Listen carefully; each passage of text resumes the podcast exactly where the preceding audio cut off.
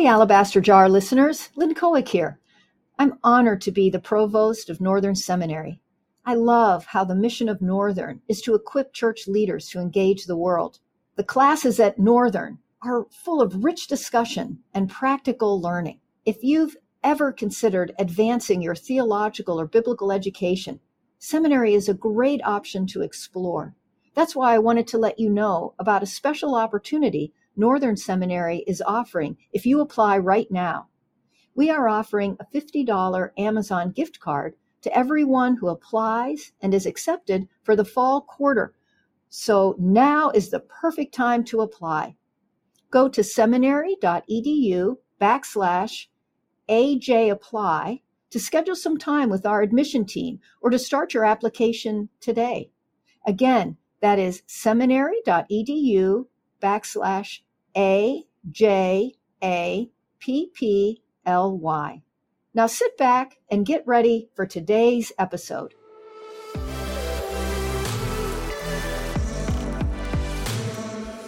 Welcome to the Alabaster Jar, a weekly conversation where we take on current issues impacting women at the intersection of faith, theology, and ministry. We are pleased to offer Alabaster Jar as a podcast of Northern Seminary. Today on the podcast, we have a special episode for you. It's part of a, a, mini series where we are talking to students at Northern Seminary, and we are joined today by Laura Tarro. Laura is a Master of Divinity student at Northern Seminary. She's also the assistant to the Dean of Program Development and Innovation. She's a pastoral intern at Batavia Covenant Church, and she's the co host of the Kingdom Roots podcast with Scot McKnight. We're so excited to be chatting with her today. Welcome to the podcast, Laura. Oh, it's great to be here. Thank you so much. Absolutely. Well, Lynn and I are so excited to chat with you today. And uh, so, like I just mentioned, you're the co host of the Kingdom Roots podcast with Scot McKnight, which is part of basically a, a, collective of podcasts that are hosted by professors here at Northern Seminary. So, it's fun to have you over here on the Alabaster Jar today. Um, well, I'd love to hear what's been your favorite part of co hosting Kingdom Roots so far? Yeah, it's it's a lot of fun to get to sit in on those conversations with Dr. McKnight. Um, he has the ability to pull in different authors and scholars, and it's been such a joy for me to sit and listen to them interact and to get to hear uh, just the history and the stories of different people, and to be able to ask my questions and get to know some of these folks has been really, really exciting. Yes, absolutely. And Laura, I'm so glad that you're on the hot seat now. Uh, I hope it doesn't feel too uncomfortable, but we're really glad that you're joining us um, as as a guest. So thank yeah, you. Yeah, it's kind of fun to be on the other side of things. yes, and I completely agree. I mean, what an amazing opportunity we have to just sit in the same virtual room as people and hear their conversations and their journeys. So I can completely relate to that. Um, so, you know, like I mentioned in our intro, this conversation is part of a special series where we're talking to women who are students at Northern Seminary. Um, so I'd love to take this moment to start by having you share with our listeners what you're studying at Northern. Yeah, I'm a Master's of Divinity student and I'm doing an emphasis on New Testament studies. So there's a lot of overlap um, between the two programs, but I'm kind of doing a dual focus, which has been a lot of fun um, to get into the history and the context of the New Testament while also taking a series of supervised ministry classes that are really designed to prepare me for pastoral ministry. So it's been just a great opportunity. Yeah, that's wonderful. And you know, Laura, um, as we've been getting to know each other, I learned that this isn't actually your first time in seminary. You also hold a master's degree from Trinity Evangelical Divinity School. So, what drew you back to seminary that you made that decision to to put yourself through this all over again? oh, it's such a good question. Yeah, I went to uh, TEDS when I was in my early 20s. I had uh, been in ministry for a few years and full time ministry. And at the time, um, I wanted to finish a degree. The organization that I was a part of um, for part of our training put us through a series of seminary classes. So I had about half of a degree done. And I thought, well, this is a good season to go ahead and finish that and I really enjoyed it. But as I was in ministry after I graduated from TEDS, um, there were several times where I thought there are pieces of this that I'm missing. Um, and so when I felt very strongly God's call to pastoral ministry, um, I just had this sense if I was going to do this, I wanted to be as prepared as possible. I wanted to know as much as I possibly could about the Bible, about church history, about theology, um, and the practical side of ministry as well. And so I've, I've got a lot of that in my background, but I just felt like this is the time, this is the moment to really dig in um, and to, to become as prepared as possible. And I think another part, um, after about 20 years in ministry, was this sense that I really wanted to be in a place that was intentional about promoting the gifts of women in ministry. I've been in a lot of places that are either silent on the issue or are um, just challenging places. And I thought, I, I want to learn these things in a context that sees women's gifts and encourages them. And I have certainly found that to be true at Northern. Um, it is definitely a place that calls out the gifts of women and encourages them to grow and expects them to use their gifts. So that was part of what I was looking for was a place where I could do that and a place that was going to challenge me. And honestly, I wanted to be at a seminary where the professors were engaged uh, in current issues and were publishing and were active in the world of uh, academics because I want to learn. I want to learn everything I can. And I, I just have deeply appreciated the level of scholarship at Northern Seminary. Yes, absolutely. I agree. I've been here for two years and I've had the same experience, which is awesome. Uh, so, you mentioned just now that you uh, were discerning a call into pastoral ministry and you're currently a pastoral intern.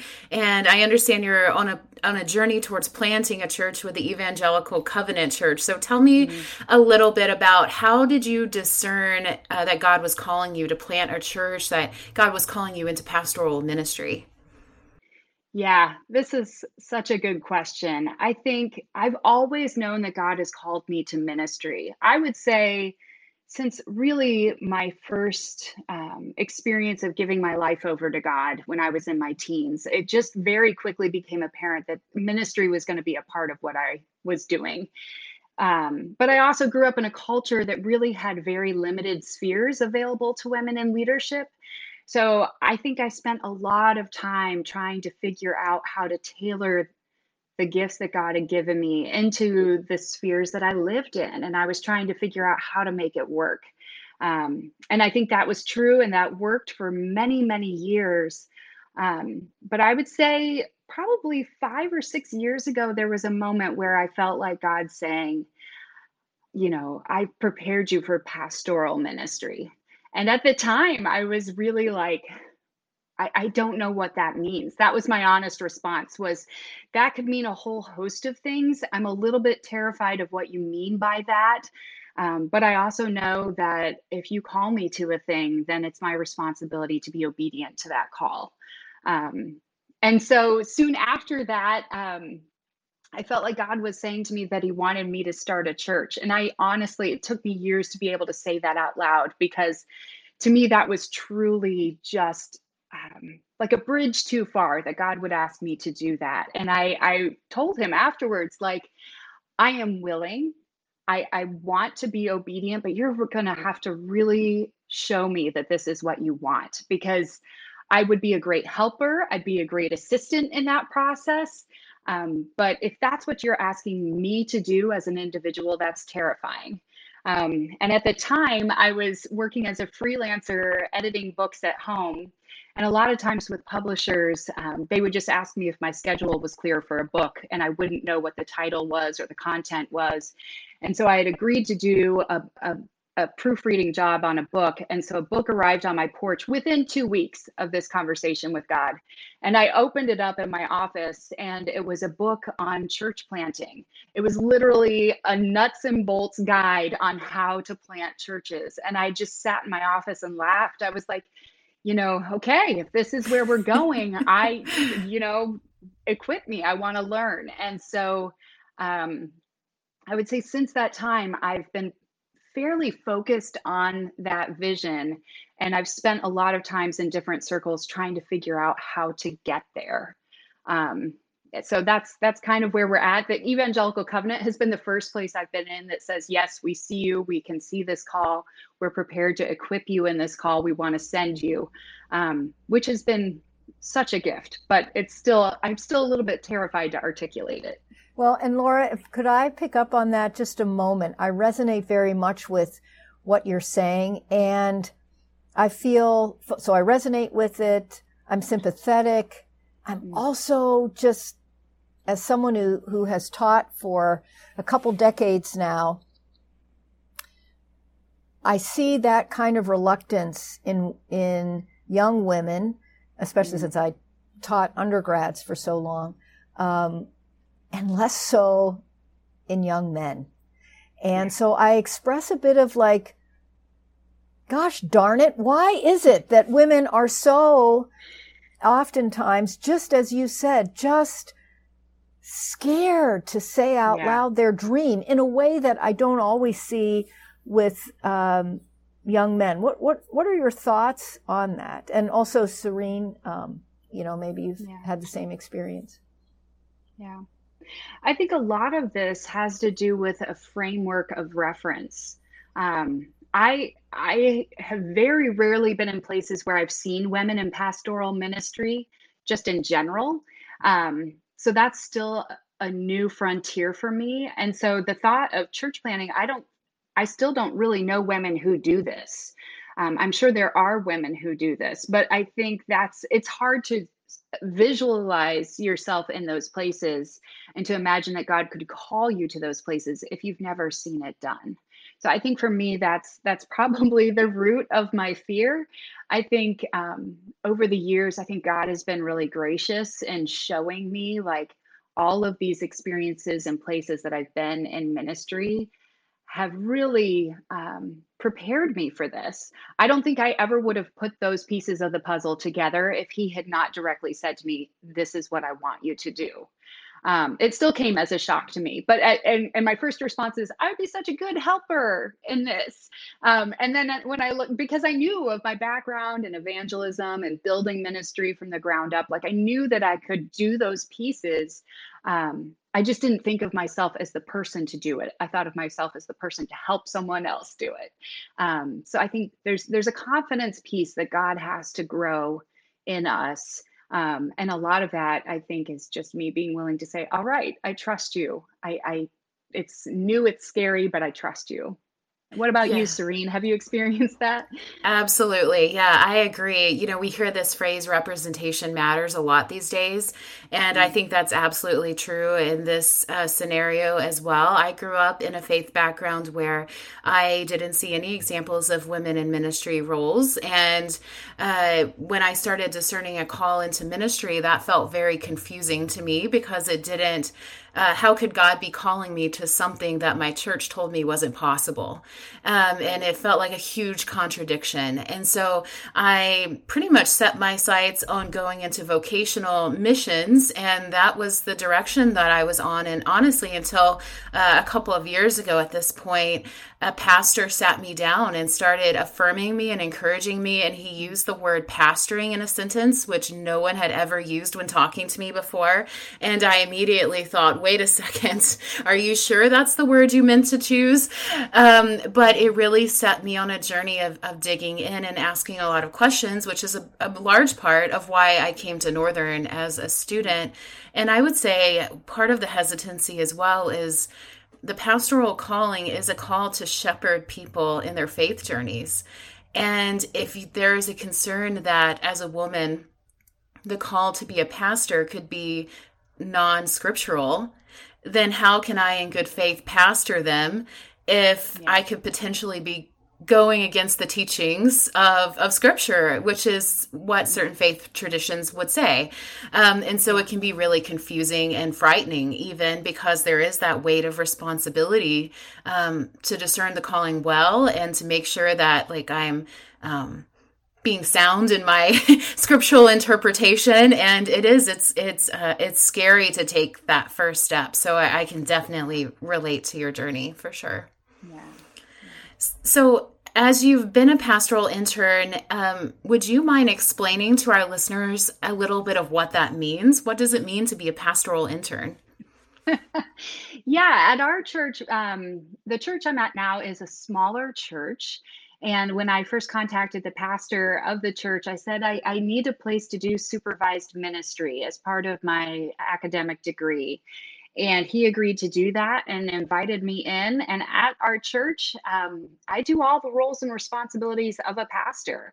I preach once about every six weeks. Um, I provide pastoral care. I help with leading programs and um, helping in the worship service, pretty much in, in any way that you can think of. Um, I got to help with my first baptism, which was such a delight.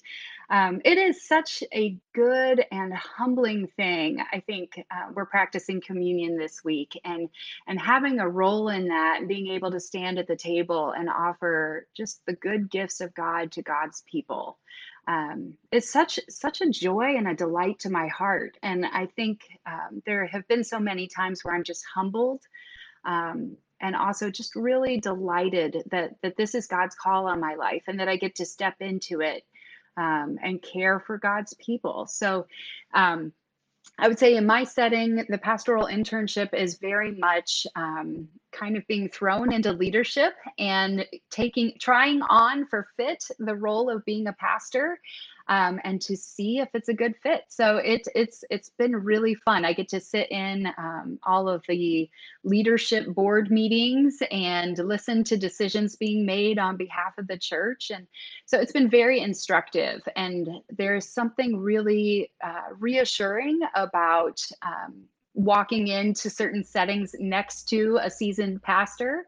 So you are getting to see firsthand um, how decisions are being made, how um, pastoral care what that looks like. And so you're not just the first time you're doing it isn't the first time you're doing it. You're doing alongside someone else and learning from them and learning how to have those hard conversations, how to pray for people who are facing just real trials.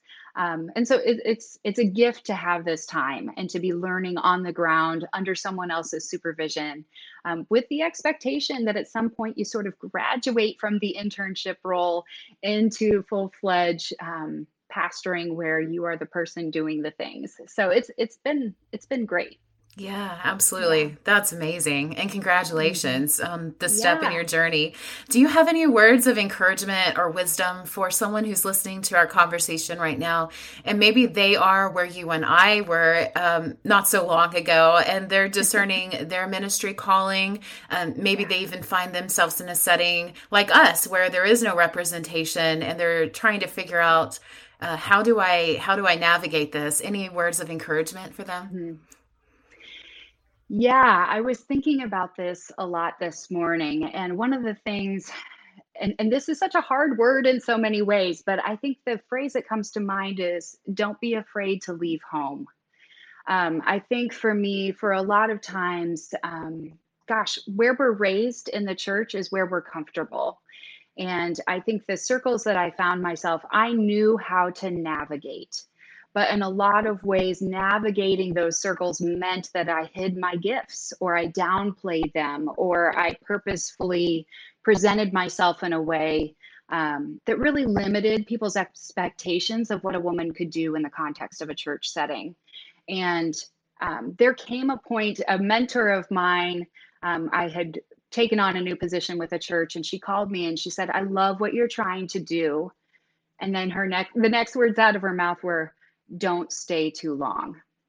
And we had a whole conversation about it because i was determined that you know the culture would change. They would accommodate me. Like we would grow together um, and that men and women could serve alongside of each other. And she said that's that's great and i hope that comes true. And she said but these cultures are so hard to change and sometimes you just need to be willing to leave home and to find places that already identify and promote these gifts. And so, I, as much as I struggled against that for a long time because I didn't want to leave home, I that was safe. I understood it. Um, there came a moment where I thought, in order to be obedient to God, um, I have to be willing to follow him on this journey. And that means stepping out into the unknown.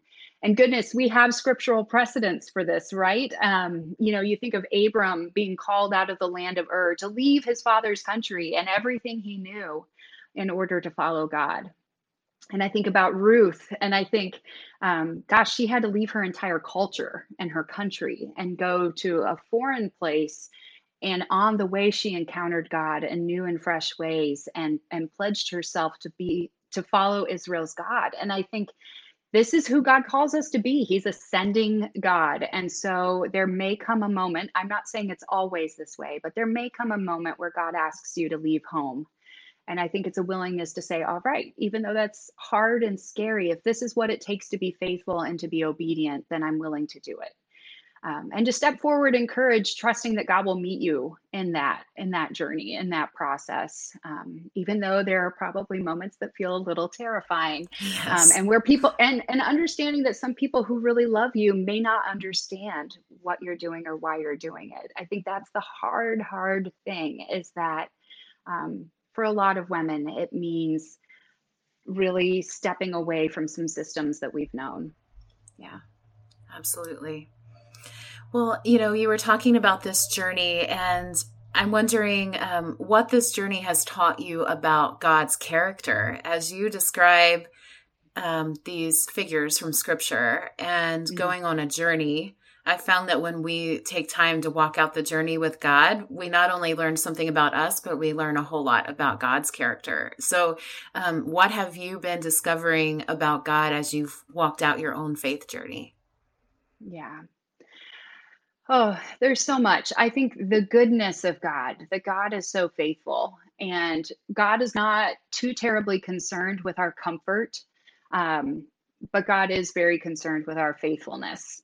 And um, there are moments where I think God says, I want you to step out on this tightrope or step off the edge or whatever it is, um, trusting that God is enough.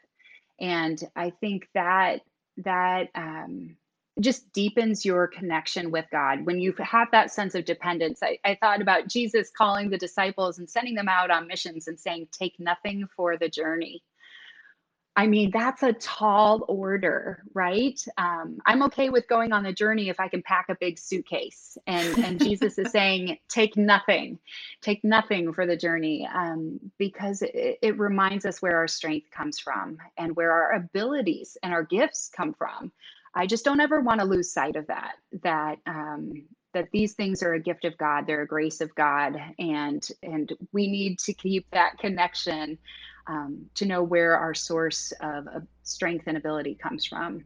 Laura, as you're talking about that, I'm also that's such a great um, reference point in Scripture. And as the disciples went, they went from town to town and there was an expectation that they would receive hospitality. And if they yeah. didn't, it was like your friend said, you need to move on, right? Yeah. Um, and so what have you learned or experienced from community that has helped you uh, obey the call of God as challenging as that can be sometimes? Mm-hmm.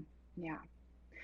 I think that in this particular season, God has been incredibly gracious um, to me and to my family because we really did step out of relationships, connections that we'd had for a very long time that felt very comfortable. And I was just thinking about this the other day about he god has been faithful to give us a new community and people um, that have have come around us and celebrated who we are. And i i really mourned the loss of the previous setting and it, it took some time for me to um, be hopeful that we could ever find that again. Um, but i think there's there's there's been rep- there's been a new development. There's been um, people who have been gracious to receive us and to prepare us. And to call out giftedness and to be supportive in ways that are definitely new um, that we haven't experienced before. So i think that's that's been really good That's great. And you know, um, Lynn might want to speak to this a little more. We were chatting earlier about uh, just uh, how this affects people of different generations. So, um, you know, you and I might be having a different experience from from what uh, our sisters who have gone before us have experienced. Lynn, did you have anything you wanted to speak to that? Sure, sure. Well, it, it came to my mind because I was talking with a friend of mine who um, is um, she also has grown kids. We'll put it that way and not put a date or a number next to it. Um, but um, but she was saying that you know she she's a well-known speaker. She has had lots of opportunities, but in the last decade or so, um, she also became co-pastor with her um, with her husband and wow, things just really changed. People now when she has pastor behind her name, suddenly now, oh, well, that's not right. Oh, you shouldn't, you know, and that's such a typical experience of people mm. in, you know, their 50s and 60s like us. We, it, it, it just, there, there's a strong resistance, um, to that. And and I think maybe that still exists in the 30 somethings, but I, you know, I was just curious to hear how, how do you, do you experience that kind of general resistance from your age mates? Mm. Yeah. Yeah. I, I think um, I did experience, like I said, with my mentor telling me not to stay too long. And for years, I would go to women's leadership conferences and I felt like inevitably I would have this conversation with some an older woman who'd been in ministry for a long time where that was basically the bottom line. Like you need to stop trying to change the culture that you're in and move into a culture that's prepared to see you. Um, felt like I had that conversation many times and I resisted it because I wanted to believe that God's people would appreciate God's gifts wherever they were found and would encourage them and let them grow. Um, so I really was like, no, we, we can do better. We can be better than this. Um, until it just became clear like, maybe these circles just aren't ready. They're just, you know, some of them are just not ready um, to step into this this way of thinking. Um, but one of the things that I found over and over again um, was the response of other women. I think, particularly in my age group, I think there's a real hunger um, to have interactions with women who are theologically trained, who have just a deep understanding of scripture. I think there's a real hunger for women to have those conversations with other women who they feel like can be their guide. Um, so I, I think that alone gives me insight into there is a gap in our church cultures. Um, where I think there are a lot of women who are saying, I am struggling with this real life issue. I really would love to have a woman come alongside me and help me understand this from a biblical perspective. And more often than not, there's just an echo, like there's just an openness and an echo that happens when those questions are shouted because there's not a lot of women that can step into those places and have those conversations, um, which really breaks my heart because I think there are also equally a lot of women out there that are really gifted as leaders and have spent a lot of time learning scripture and studying theology who are so well equipped to take on those roles. Um, so there's a need and there's an answer to that need. I think God is always gracious to provide, you know, resources in that way. I think we're just not getting those connections. And um, a lot of that has spilled out into um, a world that exists outside of most church structures. So we have bloggers, we have authors, we have Bible study, you know, teachers um, who are doing a phenomenal job. But those are all outside of the church. And I really do think that God and his intended instrument is the church. Um, so I, I, wish that a lot of these churches would welcome women who are gifted and trained into these roles uh, to serve in that way. I think I think honestly, that's what honors God the most is when men and women are serving alongside of each other with their gifts and supporting each other and calling out their giftedness and um, having reference points for people, for everyone in their congregation of who to look to. Um, we talked about that frame of reference. So I, I, I really do think that's where God wants to lead us. I think, um, I, and I, and I, and I think, yeah, resonate. go ahead. No, no, sorry. I, I resonate so much with what you're saying. And I think the, um, for most churches, women leading other women is not so much of a problem. But when a woman seeks to lead a man using her giftedness, that's where the, the tension can come in. And I, I've, thought before, you know, I've written a couple of commentaries, and because my name does not have an E at the end, some, and so it's spelled the same way that a man can spell the name Lynn. Uh, I yeah. may, um, you know, be on some pastors' shelves and they think I'm a man, at least till they see me. And then, you know, they're, they realize, oh, okay. um, but I've, I've thought how sadly ironic it is that some pastors would gladly read my commentary and even say, quote me, you know, in their yeah. sermon, but would never invite me to give the sermon. Right. And and that's where I just I think, boy, there's there's some craziness going on when I can't speak before the congregation the very words that I wrote on the page that you are affirming by you speaking to the congregation. it's so true. And, and so I'm kind of hopeful that that craziness, you know, will eventually be uh, resolved where people realize, okay, yeah, it, it there has to be sexism going on there if you feel that my voice in a higher octave is somehow inappropriate to express God's word, but I can write it on a page and then you can speak it. it's just like, whoa. Right. That's crazy. Right. So true. It is a little bit. Yeah. yeah. And I, I think um, at the root of all of that is that question is that does God intend that men can learn from women? Um, and, and I think I think there are enough biblical examples of that in, in operation um, already that that we can affirm that that yeah God, God in, intends for us to learn from one another. He intends for women to learn from men and for men to learn from women. I think that's in scripture. I don't think it's a big secret. I just think we have not taught it as clearly as we could have. Um, and I think it's an opportunity missed.